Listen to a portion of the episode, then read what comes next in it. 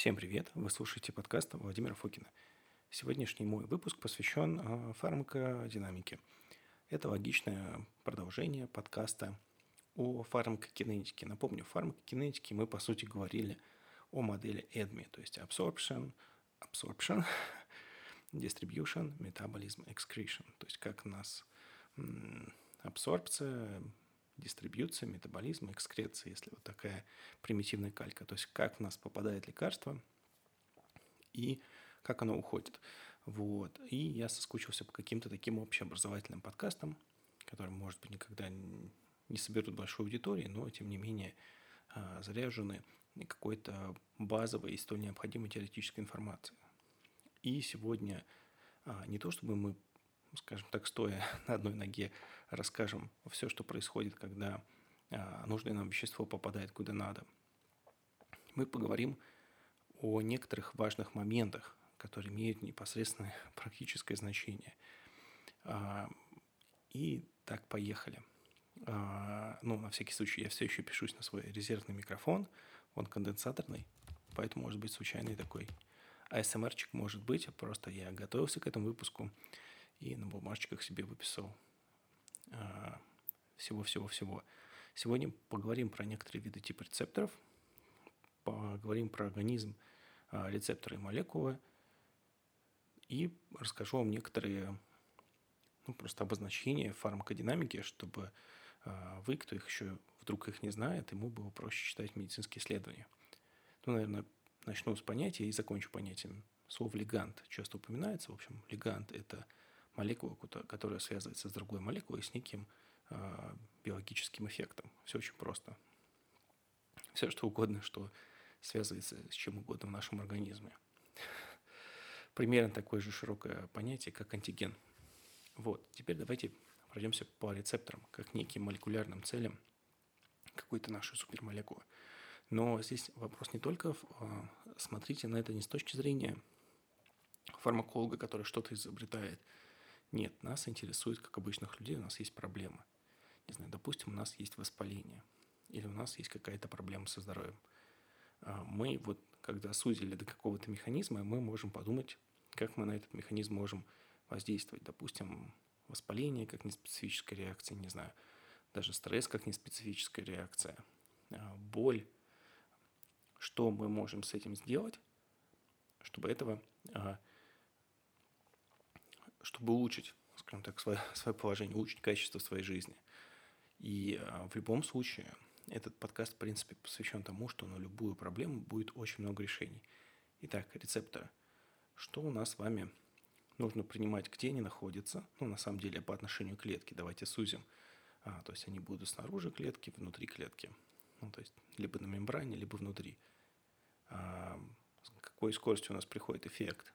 Даже мы, там, получая какой-то эффект условно, травясь чем-то условно в больших кавычках в биохакерстве, понимаем, анализируя уже постфактум, как быстро был эффект, мы можем сузить а, до тех или иных рецепторов а, потенциальных, скажем так, и подумать, посмотреть а, литературу, допустим. Мандрагора действует мгновенно, при этом мы знаем, что там уничтожили какие-нибудь атропины скополамины. Так, давайте думать, как оно воздействует на какие-то могут быть рецепторы. Или, например, что-то воздействует не быстро. Давайте думать. Вот. Итак, а какая у нас скорость будет эффектов? Какое вот примерно на всякий случай, да, вам такие услов, очень условные референсы, какое количество лекарств на рынке примерно, очень примерно используют похожий механизм, только чтобы вы, вы их соотношение относительно друг друга понимали, как они часто встречаются – постараюсь придать, э, дать пример а, рецептора и а, некого леганда, то есть леганда некого рецептора их взаимодействия.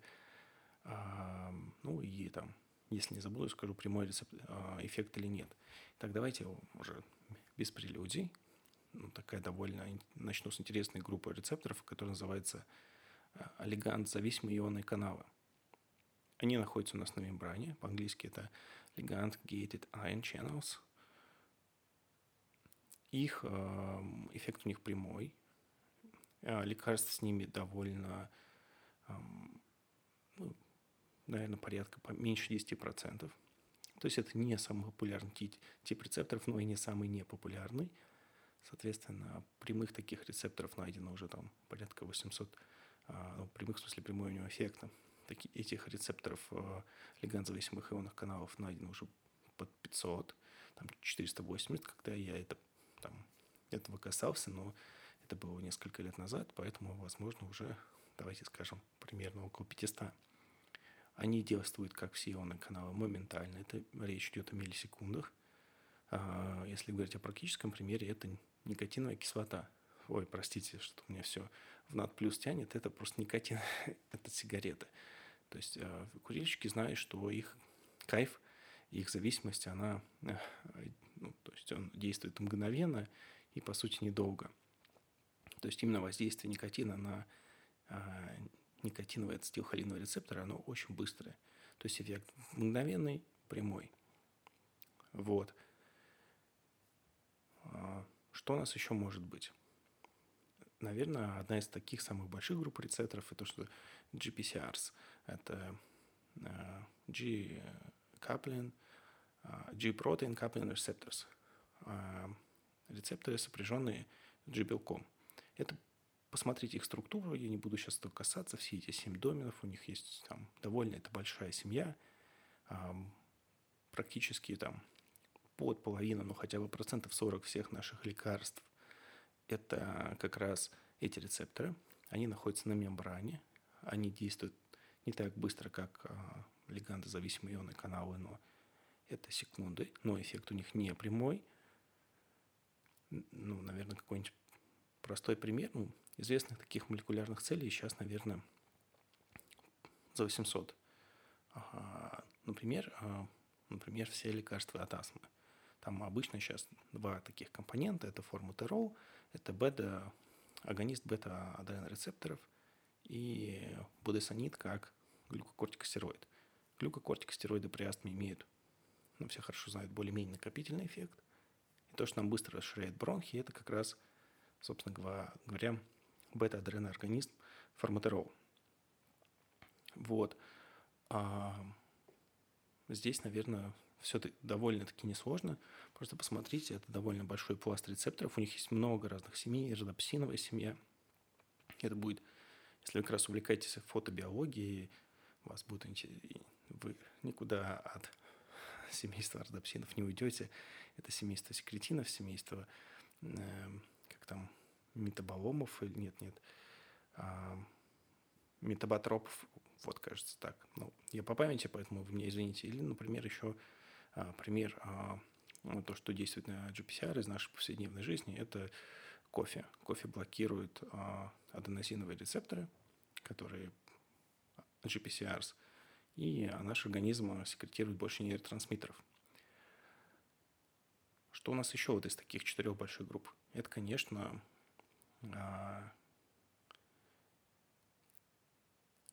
то, что по-английски называется kinase ligand receptors. Это в общем, киназы. Киназы по названию понятно. В общем, а, киназы – это ферменты, которые отвечают за фосфорилирование, то есть присоединение фосфатной группы. Как правило, в большинстве случаев, но не всегда, это связано с активацией какой-то, какого-то фермента или молекулы. А, они, в общем, прямые, но они не быстрые, потому что киназа обычно фосфорилирует еще одну киназу, еще одну киназу. Ну вот не, не, не быстро и так, в общем, до святая святых доходят клетки. Их немного, их меньше 5%. А, наверное, самым а, красивым классическим примером будут рецепторы цитокинов. А, и потому что у них внутри, скажем так, их внутриклеточная часть как раз будет сопряжена с янускиназами. И препараты, различные моноклональные антитела,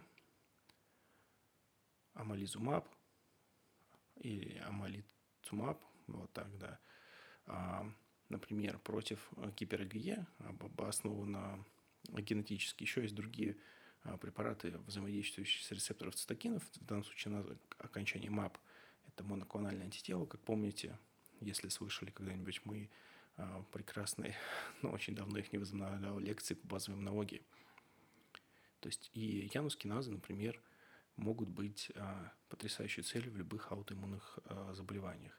В принципе, это используется. А, есть тоже сейчас на рынке тафацитинип. Я просто... Мне сложно вспоминать, я помню их торговые названия, но я не хочу рекламировать такие и супердорогие препараты, и мне хочется находить их растительные аналоги, точнее, это все давно найдено, и их использовать. Воздействие на янускиназу, оно такое не быстрое, интересное, и ну, в данном случае а, я много занимался янускиназой 3 и JAK3 а, стат сигнальным путем для воспаления, но они абсолютно кайфажорские, что уж там и говорить поэтому с ними нужно быть аккуратным. Но к этому я как-нибудь вернусь в какой-то отдельной истории. В общем, а, смысл в том, что если вот у нас есть как раз проблема какого-то там, присоединения провоспалительного цитокина к своему рецептору, у нас, окей, мы можем воздействовать на янускиназы. Тем более, если мы говорим про аутоиммунные заболевания, то есть про то, с чем человек живет всю жизнь, ну, я просто вам делаю сегвей. Казалось бы, я говорю сегодня общие теоретические вещи, но нет. Здесь такой вот из серии раз-два, и мы уже решаем реальные проблемы. То есть есть проблема воспаления любых хронических аутоиммунных заболеваний. Ревматоидный артрит, склеродермия, все, что хотите. А, и понятное, и непонятное. И где нам иммунная система, в общем, выбрала антиген – какую-то молекулу из собственного организма. У нас есть, в общем, и у Т-клеток, и у Б-клеток, у всей адаптивной иммунной системы есть механизмы, как это предотвращается, как делается так, чтобы наш, в общем, организм сам себя не воспринимал как источник некой агрессии, не пытался сам с собой бороться. Точнее, иммунная система с каким-то вот внутренним антигеном и профильным органом. И, а, соответственно, речь здесь идет о понижении градуса, то есть как это, как это можно сделать, все уже активировано, ну, то есть там есть суперрадикальные методы, но о них сейчас даже говорить не буду, но в целом нам какое решение, вот, например, классика делает хронический прием глюкортикостероидов. Они выиграют тормозящую роль в этом процессе, они просто понижают этот градус воспаления до такого, с которым человек может плюс-минус комфортно или комфортнее, чем раньше, жить всю жизнь. Вот. А, но можно ведь пойти другим путем. Можно просто вот вскрыть путь даже присоединения каких-то молекул к своим рецепторам в клетках нужной ткани, которые поражают, и воздействовать на эти рецепторы, например, рецепторы янускиназ, первый, второй, третий, и так дальше. Есть и другие. В общем, все они имеют огромный потенциал лечения аутоиммунных заболеваний. Это предмет отдельного разговора, как Обязательно расскажу, но как-нибудь потом. А, очень давно у меня был отпрос просто в подкаст по ароматам песни-песни про 10 интерлейкин. А, вы выбрали по ароматам песни-песни, но а, очень практичный был про 10 интерлейкин, но заодно вот почти за год этих всех перипетий и информации по 10 интерлейкину копилось больше, и я со временем э, сделаю. В общем, у различных рецепторов киназ – а, то есть рецепторов, связанных с киназами. То есть все-таки рецепторы а, тех же цитокинов, они уже внутри клетки связаны вот с теми же янускиназами. И это тирозин-киназы, это серин-трианин-киназы, это а, как раз цитокины. Так что мы вот воздействие иммунной системы мы можем руководить вот такими тонкими интересными вещами. И, э, например, тот же женьшень, который я, например, очень использовал, скажем так, сезонами ОРВИ у себя, у своих близких родственников, а, ну, в правильном воплощении, собственно, экстракции или некие корейские такие полумутные препараты, но которые я субъективно, мне они, субъективно, диететически они мне нравятся. В общем, как раз, если вы посмотрите, как женьшень воздействует на янус-киназа, и прочитайте этот пласт литературы, вам будет очень интересно. Но он еще много чего интересного делает, в частности, просто с точки зрения к некоторым сезонам ОРВИ, именно как раз вот манипуляция с токинами, интерлейкинами у женьшеня, она самая классная. Как раз она все делает, все делает вот, вот как надо, скажем так. Простите, что я чуть размыто говорил, просто не хочу пиариться на каких-то таких темных темах, но э, как бы градус уже понизился, потихоньку я, может быть, как-нибудь и скажу даже, что я думаю. Вот. А четвертая группа важная, большая, это ядерные, ядерные рецепторы. Их тоже немного, их там, может быть, тоже там 5-10% от общего числа. И они внутриклеточные, естественно, они находятся у ядра, они тоже очень медленные. Ну, например, рецепторы всех гормонов. Э, кто нам может попасть в ядро? Может попасть маленькая, неполяризованная. Помните, вспоминайте фармакокинетику. Маленькая, поляризованная, липофильная или а, а, амфифильная молекула. Меньше 900 а, дальтон. То есть что-то вот такое-такое. Либо вот ну, по-разному, в общем, бывает. Там есть свои исключения, сейчас не будем вдаваться, но смысл в том, что вот внутрь клетки не так просто будет попасть и связаться с этими рецепторами. Например, это там рецепторы эстрогенов. Какой-нибудь простенький тамоксифен, который имеет э, там ряд древних показаний с определенными эстрогенозависимыми формами некоторыми, некоторыми видах онкологии. Есть его флейбл, условно говоря, в неком спорте для, там, для того, чтобы заблокировать обратную связь э, и получить, э, ну, то есть использование его как performance enhancing drug – я с этой идеей не согласен, такой есть. В чем плюс того, что они ядерные, соответственно, находятся близко к ядру, они напрямую влияют на ДНК, но не, ну, не, не на последовательность нуклеотидов и баз, баз нуклеотидов, а на, соответственно, на, допустим, на транскрипторные факторы, на э, трансляцию тех или иных, в общем, э, белков в итоге. Э, вот четыре, наверное, таких больших пласта. А, везде я постарался привести какие-то примеры. Так, а, простите опять за ASMR-чик. А, техника основная еще в ремонте, пишусь на запасочку. Вот. Ну, например, еще, например, очень большой пласт лекарств – это ферменты. Вот. Со второй, наверное, популярности у всех лекарств после GPCRs – это ферменты. Они тоже, в общем, часто внутриклеточные. Наверное, такой набивший всем а, оскомину фермент – это HMG-CoA редуктаза, который блокирует статины. Я сейчас не буду в это входить, я просто вам показываю, что воздействие на фермент а, тоже возможно. Это примерно четверть всех лекарств. А, вообще, давайте вспомним такую вообще основу биохимии, хотя я по этому подкасту не записывал, что делает фермент – а, ну вот представьте, что вы залезаете на горку, вот, и вы потом с нее катитесь на лыжах. Вот, когда вы с нее катитесь, это термодинамически выгодное действие. Вот. А, то есть это то, что происходит само. Если мы говорим про химию, про биохимию, органическую химию, самое простое вот и понятное, это формула свободной энергии гипса, которая определяет, в общем, то есть, если вначале было свободной энергии больше, потом и меньше, это термодинамически выгодное событие. То есть, грубо говоря, энергия свободная, грубо говоря, уже обожженные углей золы меньше, чем у деревяшки, поэтому горение деревяшки термодинамически выгодное действие. Но вот так вот просто ну, не происходит, его нужно поджечь. Вот фермент, он делает что-то похожее. Вот эта энергия активация, когда вы забираетесь на, на горку перед тем, как термодинамическая выгодная, термодинамически выгодная реакция, она а, с по сути говоря, энергии, ну вот в, в рамках этой реакции траты, она происходит. Соответственно, вот этот подъемник на гору, это и есть фермент. Он позволяет уменьшить энергию активации и ей начаться. И фермент тоже можно по-разному регулировать, потому что можно связаться с то, что называется binding site, где вот это рабочее место фермента, понижающее как раз а, рабочая сторона. А есть аллостерическая модификация ферментов, когда мы, говоря, надавливаем ему, как некий кинезиолог или висцеллярный массажист на какую-то точку сбоку, на какой-то белок, и немножко меняем его функцию. Вот, поэтому ферменты – это условно простой, понятный и плодотворный а, ну, в общем, механизм.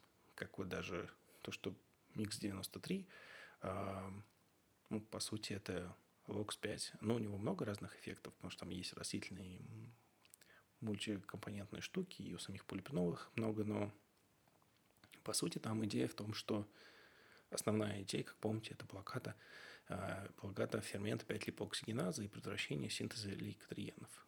Вот, соответственно, мы влияем там, на воспаление через э, молекулу, которая выражена только в лейкоцитах.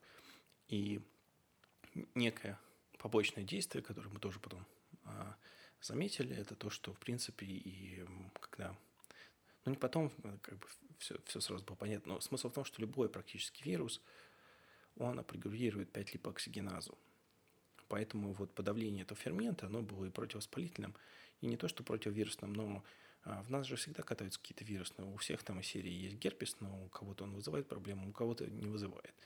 То есть вот иногда можно достаточно подавить степень от иммунного ответа организма, и все будет как бы нормально. То есть это, в принципе, кардицепс, вот китайский кардицепс, он тоже имеет во многом противовоспалительный эффект.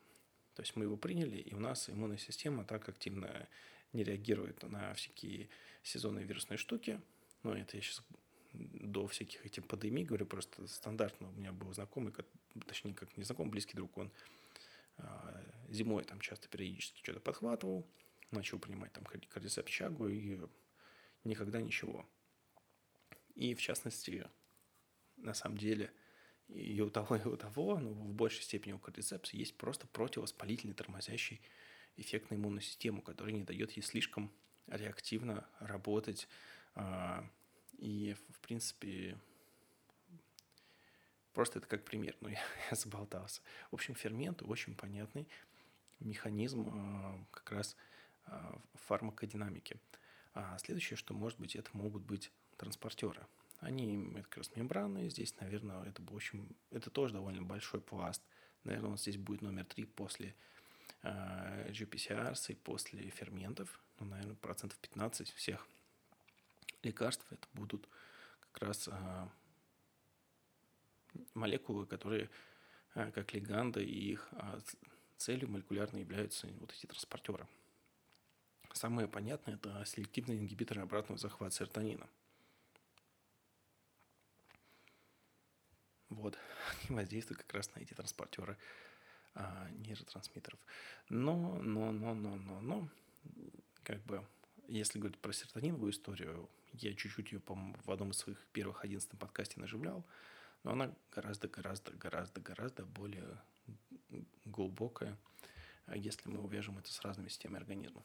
И последний, наверное, такой седьмой рецептор, про который их, их может быть больше, они могут быть очень экзотические. Я вам говорю про какие-то такие плюс-минус самые а, известные, распиаренные и массовые. То, что еще, о чем я хочу рассказать, это Voltage Gate Ion Channels. Это, по сути, зависимо от потенциала, от электрического потенциала а, ионные каналы. Это потрясающая тоже штука. Я с ней много год целый игрался. Ну, прям блокаторах кальциевых каналов ну, из такой кардиологической истории. Я думаю, эта группа препаратов прекрасно знает. Вот она действует через эти зависимые от voltage-gated ion channels. Самое интересное здесь это циклические молекулы. А, и они являются классом молекул, принадлежат классу молекул, который называется second messengers, то есть какие-то вторичные посланники. И они, в частности, регулируют э, вот эти voltage gate ion channels. А, и я очень много в этом году экспериментировал с индукторами CIMF. Ну, например, там самый известный это там все эти популярные мужские реакции, э, мужские препараты э, от эректильной дисфункции, силтофил, тадалофил. Э, ну, то есть там вот циклические молекулы в полный рост играют роль. Но если мы берем э, не этот фермент, а ну, в общем, цели там лекарств и механизмы, они могут быть, э, включать в себя цепочки всех этих разных ферментов. Я вам просто говорю, как некие изначальные вот какие-то молекулярные цели. Но, в общем, индукция ЦМФ имеет очень много а, интересных эффектов. Она имеет и тоже противовоспалительные эффекты, инотропные, потому что а, как раз а, индукторы циклических молекул, в частности ЦМФ, повышают 10 интерлейкин, тоже является противовоспалительным эффектом. И я в свое время очень долго принимал а, артишок, как, ну, еще давно сейчас его не принимаю, только как натроп и собственной экстракции. Как жильберчик, я принимал артишок. Я принимал ну, немножко больших дозах, чем нужно. Я замечал, что через месяц где-то приема я понимаю, что мне чуть-чуть по-другому работает голова. Есть ощущение более чистого мыслительного процесса. И обана-обана оказалось, что действительно такой момент существует. И это эффект э, ни много ни мало циклических молекул. Я потом нашел, какая молекула в, э, в артишоке является FD4 ингибитором и так дальше. Но, ну, в общем, э, вот эти second messenger и воздействие на voltage gate ion channels, оно э, довольно-таки интересное. И требует тоже довольно большого пристального изучения. А, я здесь закончил с типами рецепторов, то есть я вам дал просто примеры, дал примеры препаратов. Но вы берете, опять же, проблему. Вот если мы говорим про, опять же, воспаление, а, у нас есть здесь, мы можем воздействовать через все это. Вот, например, через Second Messengers можем воздействовать на voltage gated ion channels, на потенциально зависимые от электрического потенциала ионные каналы – можем воздействовать на подавляя ферменты, как я уже 5-липоксигеназу полипреновыми. И нашим X93 мы можем подавлять циклооксигеназу 2, как любые классические противовоспалительные средства. Ну, у чаги есть такой эффект немножко. И совсем немножко у куркумина, на самом деле, даже совсем немножко. И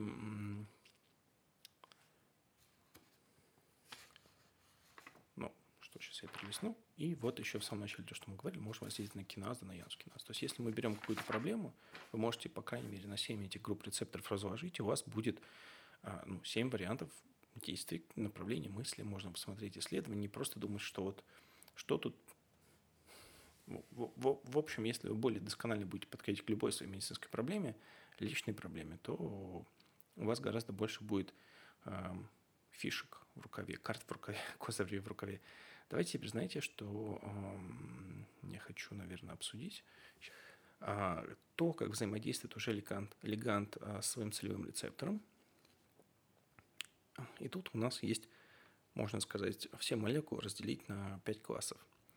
А, полный агонист, частичный агонист, ну, full агонист, partial агонист, то, что называется competitive agonist, то есть соревнующийся организм, простите, просто у меня в голове просто в, конкретно в, в, здесь английский, и э, non-competitive agonist, а, антагонист, простите. То есть агонист бывает полный или частичный, то есть э, полный это значит ем сам, никому не дам, то есть я здесь стою за диджейским пультом, вы не подходите. Частичные, ну, в общем, они оставляют простор для других действий. А, такие соревновательные компетитив антагонисты уже. А, соревновательные антагонисты, они тоже позволяют другие варианты действий. И а, есть non-competitive антагонисты. То есть можно за их назвать полными антагонистами, ну не полными антагонистами, но вот именно они, они ни с кем не соревнуются. Они тоже пришли, сели, и вот как собака на семье. Сам ем и никому не дам. Вот это такие и на самом деле их, э, у них немножко разный физиологический ответ на каждую из этих молекул. И э, есть еще пятый тип, это э, обратный агонист, inverse agonist. Ну, будет сегодня немножко МСР. Вы меня уж извините. И что здесь я могу сказать?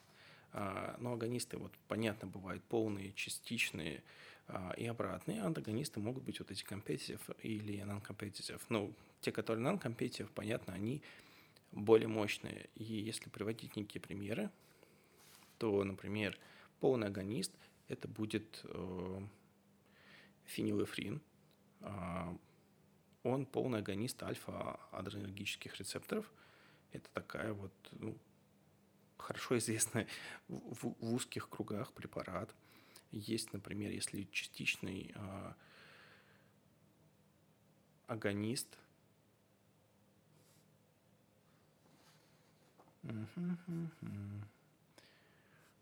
А я не подготовил пример. Но поехали дальше. И если мы говорим уже про соревновательный антагонист, ну вот уже тоже с адрено, с бета-адренолергическими, это будет атенолол.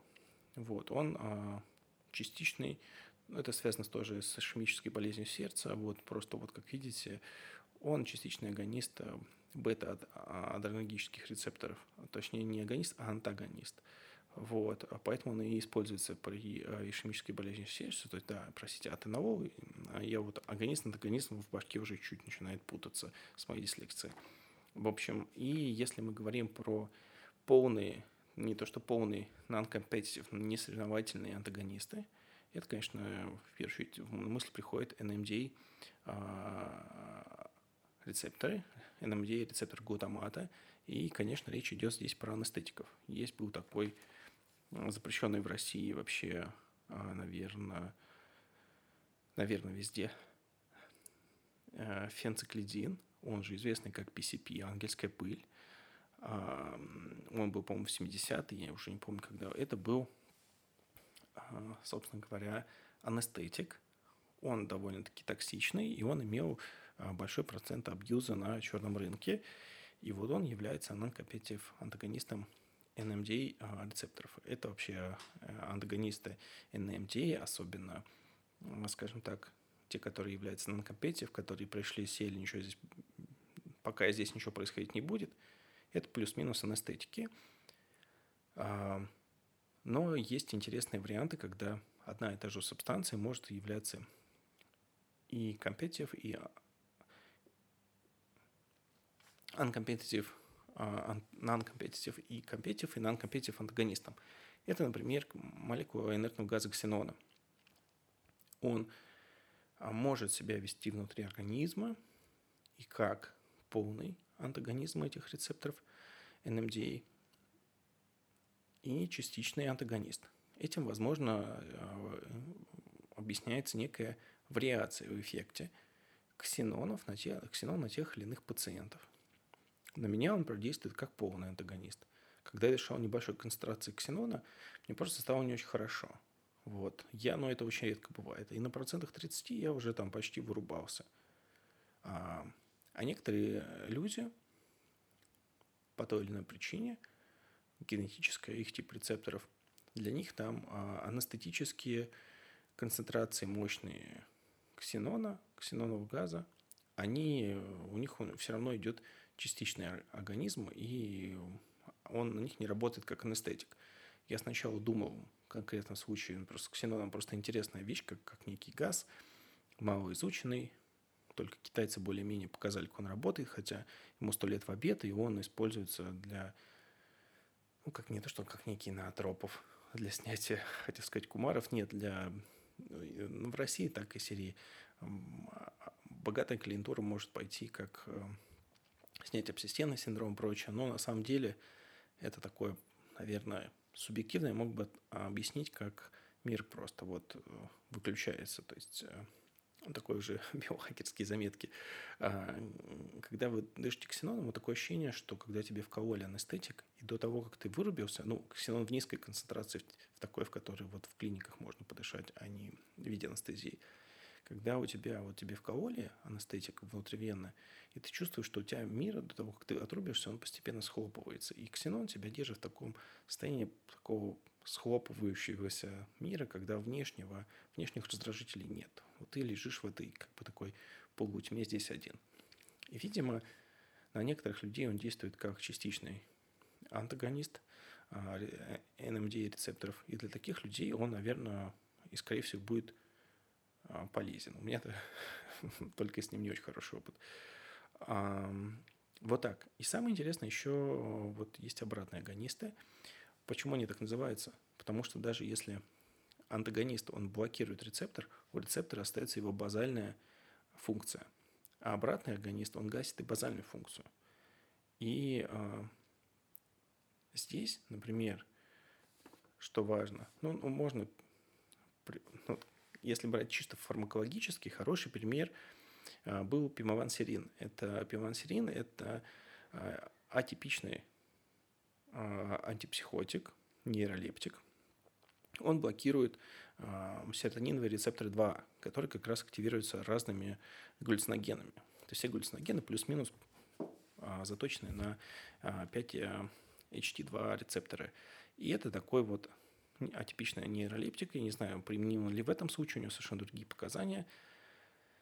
Но, тем не менее, вот он есть, и он является обратным агонистом. Он гасит, соответственно, а, и функцию этих рецепторов, не дает их активировать, и гасит их базальную функцию. Но плюс-минус наш организм такой замечательный, может быть и нет для кого-то, он все равно стремится выполнять свою функцию.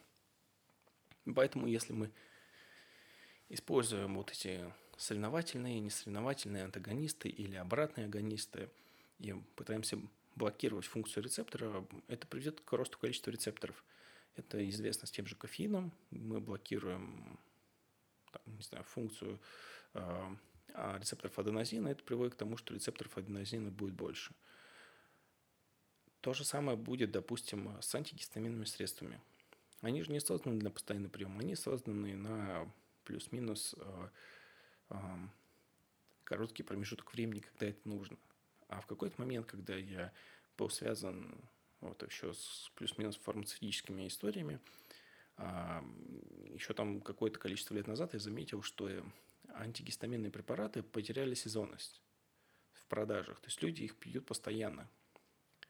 И кажется, что это не очень правильно, именно потому что это долгосрочно приведет к тому, что у вас этих рецепторов будет все больше. Так что так. И я к тому, что вот понимание вот базовых вещей в фармакодинамике в данном случае может вам помочь сделать правильный выбор в том или ином решении. Простите сейчас, что немножко скомкано, но вот у меня сегодня такой план. Рассказать вам тайны мира, стоя на одной ноге. Поэтому как можно, так и рассказываю. Вот. И из моего ASMR а листочков остался только один. Опять вернусь уже под конец к термину. Подкаст будет такой недорогой, но недорогой, недолгий, это я говорился. Ну, недорогой тоже, потому что все подкастный контент у меня полностью всегда бесплатен. Слушайте на здоровье.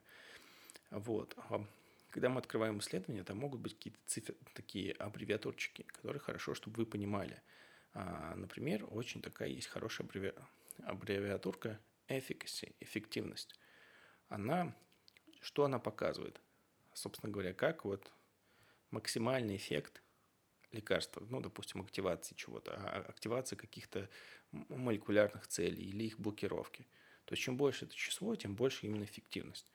Но эффективность не говорит о том, что называется по-английски potency, о его некой мощи. А, тут иногда даже интересно смотреть эти, оба эти параметра. То есть лекарство может быть эффективно в плане того, что в плане вот этого показателя, который будет называться по-английски Emax, а по-русски Emax, это показатель эффективности. Это вот максимальный эффект, если мы возьмем. То мы возьмем 10 лекарств. Одно из них будет чемпионом по Emax. Но его, допустим, нужно будет очень много. И этому очень много будет иметь ряд токсичных эффектов. И тут нам приходит на помощь параметр, который называется а, potency. Он определяется а, числом, которое в аббревиатуре обозначается как EC50, E, по-русски, если ES50, это ну, вот, effective concentration of 50% response, ну, какой-то молекулярный response.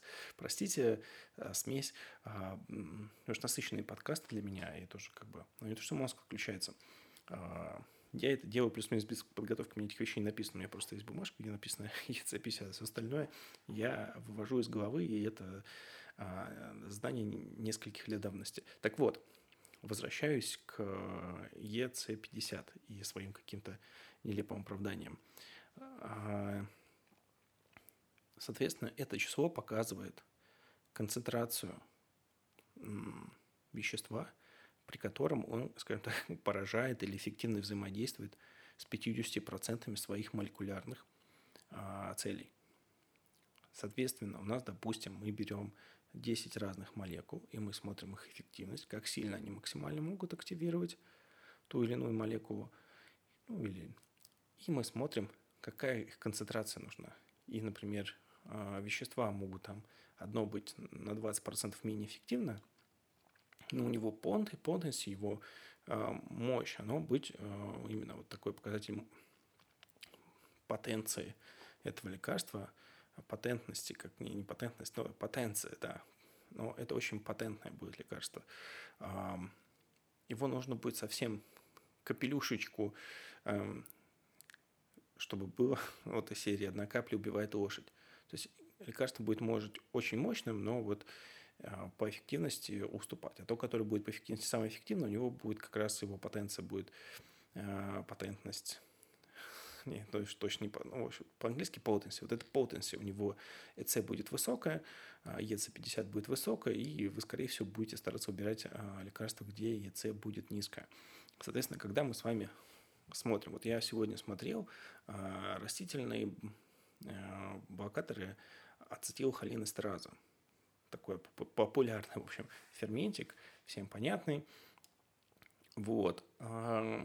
Какая-то была задача смотреть. И э, я просто открыл табличку. Это было исследование довольно большое, где сравнивались эффекты разных куч растительных молекул. Они как раз я сравнивались не по эффикаси, не по Emax, они по их вот такой балловой эффективности, они сравнивались по potency, по их вот потенции. И я тоже, естественно, я отринул весь нижний список, где нужны большие концентрации молекул, и оставил вот для начала список э, из трех-четырех растений, где вот этих а, нужных мне молекул, а, их будет, в общем-то, нужна будет совсем маленькая концентрация, потом смотришь, что эти за молекулы, насколько они доступны растениях, но это уже другая история. Но смысл в том, что вот так, когда мы оцениваем лекарство, это не просто вот съел и насколько сработал. Это вот если мы идем все-таки вглубь, это максимально возможный эффект. И вот э, необходимая концентрация для достижения 50% эффекта от собственного максимального. И в принципе, плюс-минус, конечно, вы будете смотреть на лекарства, у которых вот такая эффективная концентрация, она будет а, чем меньше, тем лучше. Или наоборот, она будет слишком маленькая. Например, с этим связан, в частности, а, вот у меня из головы родился пример, как же он называется, а, им еще разбавляют героин, синтетический опиоид. Как, не, не, близко, не близка мне эта тема, на iPhone называется фентанил. Вот. А, во-первых, фентанил, а, и как раз у него вот EC, у него будет в, в соответствии с определенными рецепторами, у него будет даже больше, меньше, точнее, героина, у него вот эта полностью будет сильнее. Есть опиоиды, которые там, условно говоря, слоновые транквилизаторы, и для человека они будут слишком сильные. Там будет именно, что одна капелюшечка от человека ничего не оставит. Поэтому это будет всегда какая-то вот под конкретные задачи. Поэтому э, отчасти вот разработка эффективных молекул именно в текущей парадигме доказательной в кавычках фармакологической медицины, там вот эти три и плюс четвертый постмаркетинговый этап исследований – это очень долго и дорого, потому что много этих параметров, которые нужно... А, это мы еще даже сегодня не будем говорить про безопасность. А вот только здесь я ее затронул. Следующее. А, что вам нужно знать, наверное, это у нас остается, ну, там термины, которые аффинитивность и селективность. Ну, affinity, selectivity. Что такое аффинитивность? Это сила связи леганда и его рецептор, его молекулярной цели. Сила связи, сила сродства. Насколько вот он с ним успевает породниться. И здесь второй термин, который связан с аффинитивностью, это константа диссоциации, которая называется KD. А, по-моему, как-то там equilibrium of dissociation constant. Что она показывает? Она показывает, при какой концентрации а, вещество оккупирует 50% молекулярных целей. Это, это очень важно, потому что когда вы будете смотреть тоже какое-то исследование, там будут данные КД, вы будете понимать, что а, чем меньше КД, тем, ну, вот как по аналогии с potency, с потенцией лекарства, его молекулой, чем меньше КД, тем больше у него будет а, аффинитивность, тем у него лучше будет сродство а, с, а, с, и лучше у него будут силы связи у леганда с своими целевыми рецепторами. Вот так. То есть, грубо говоря, чем меньше ЕЦ, тем мощнее лекарство, и чем мельче КД, тем оно лучше связывается с рецепторами. У меня был случай, когда я убирал тоже какие-то молекулы исключительно по КД. И исключительно у меня были рецепторы, на которые я хотел воздействовать, и меня интересовало э, не как сильно, а что лучше с ними связывается, и я связывал не по силе связи, а не по силе эффекта, а по вот э, силе аффинитивности, силе связи. Это может, это, понимаете, то, что, то, что говоря, молекула связалась с рецептором, это, ну, может, конечно, транслироваться вот вот его потенцию, эффективность, но не обязательно. Это все-таки разные параметры. Вам здесь важно запомнить, что константа диссоциации обратно пропорциональна аффинитивности. Чем больше аффинитивность, тем меньше константа диссоциации. Чем меньше константа диссоциации, тем больше эффективность. И наоборот, низкая аффинитивность будет выше константа диссоциации. Вот, все. Я закончил парить мозг. Давайте я повторю. Но не все. Соответственно, с точки зрения фармакодинамики, а, какие термины звучали? Легант, ИМАКС, EC50. А, соответственно, если будет IC50, это будет просто не... А, это будет in, вот этот inhibitory concentration, соответственно, ингибирующая концентрация. И так здесь потом у нас будут разные LD50, TD50, но об этом позже, если вообще будем об этом говорить. То есть слово легант, EMAX, ECMAX, EC50 на EC50, константа диссоциации KD и аффинитивность. Вот, это были такие прям термины-термины. Сегодня я рассказал про разные рецепторы, пытался чуть-чуть тизернуть про воспаление. Я эту тему как-нибудь раскрою побольше. Не знаю, может быть, даже вебинар, потому что она очень большая, мне за нее неохота браться без дополнительной мотивации, но я не знаю. А может и нет. В общем, а, это мы прошлись по рецепторам. Я вам сказал про лиганды зависимые ионные каналы, рассказал про а, рецепторы, сопряженные с жибелком, рассказал про рецепторы, связанные а, с киназами, рассказал про ферменты, про мембраны транспортеры, ну, просто транспортеры, про ну, зависимые от э, потенциала ионные каналы, рассказал вам про полные агонисты, частичные агонисты, э, соревновательные антагонисты и антагонисты, которые ни с кем не соревнуются, а просто занимают свое место и никого не пускают, и э, обратные агонисты, которые не просто связываются и подавляют функцию, они еще гасят базальную функцию – которые антагонист по умолчанию гасят.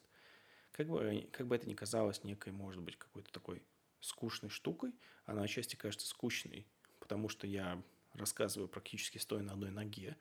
Это нужно, по идее, рассказывать гораздо медленнее, это там, не знаю, на, на несколько лекций растянуть и более глубоко в это копнуть и рассказать. Но я хотел вам что показать, на самом деле, какая главная мысль, что уход в глубины – он не вреден, а исключительно полезен. Вот вы сможете любые проблемы, если вы разберетесь в базе фармакологической, это, ну, здесь ничего сложного нет, ну, на уровне формального. Что-то активирует полностью, что-то частично, что-то блокирует, но еще как бы так вот оставляет простор для действия, а что-то блокирует и со штыком на голову никого не пускает, и нет возможности зайти, пока оно не выйдет.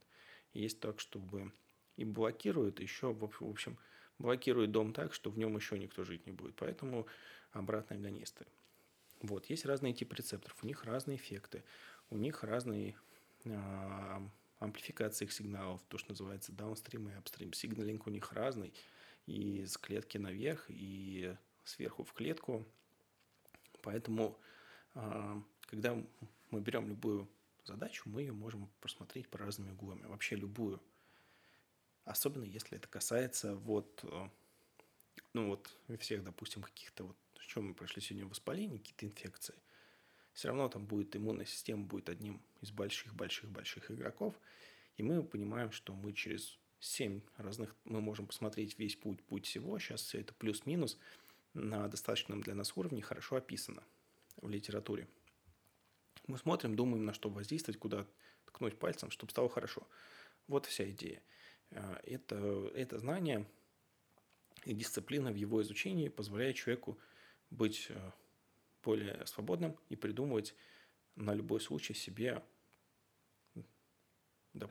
А сегодня Мы посмотрели какие-то базовые фармакологические концепции. Может быть, кому-то было скучно и грустно, но кому-то было, наоборот, не очень интересно. Ну, не знаю. В общем, такие вещи тоже должны быть. Я их давно не делал, я их сделал. Как говорится, все вперед, знания,